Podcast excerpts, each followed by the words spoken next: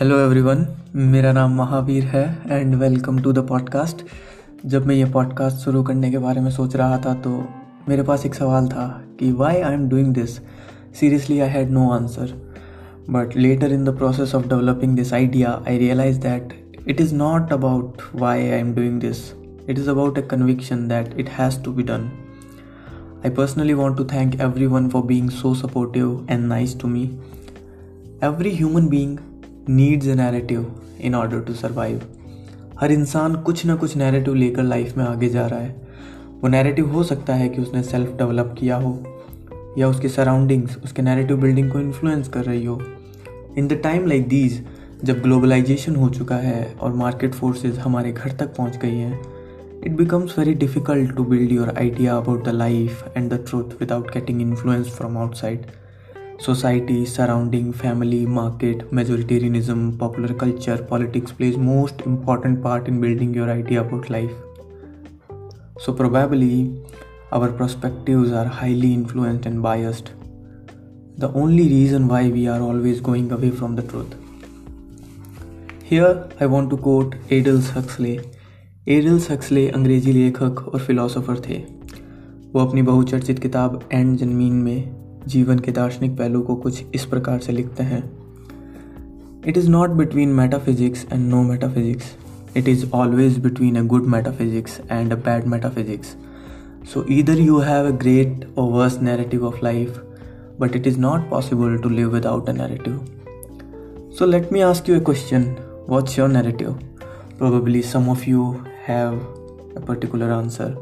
और बहुत सारे लोगों के पास कोई जवाब नहीं है और हो सकता है कि बहुत सारे लोग उस सवाल का जवाब ढूंढ रहे हैं। सो उनसे मैं कहना चाहूँगा let's find it together imagine a huge ground उसको हम नाम देते हैं existence in the middle of that ground a human a cat a tree are doing weird things while living their life a human represents humanity a cat represents animal kingdom, a tree represents plant kingdom.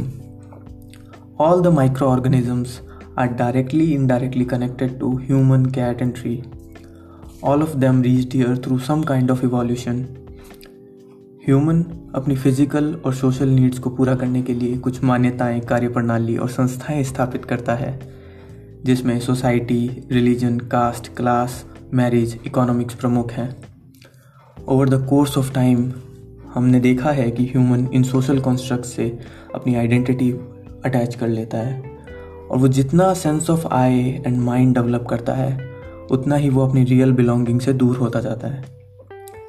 You just belong to this great existence all the other belongings are nothing but bunch of illusions in the end human cat tree existence में submerge हो जाते हैं।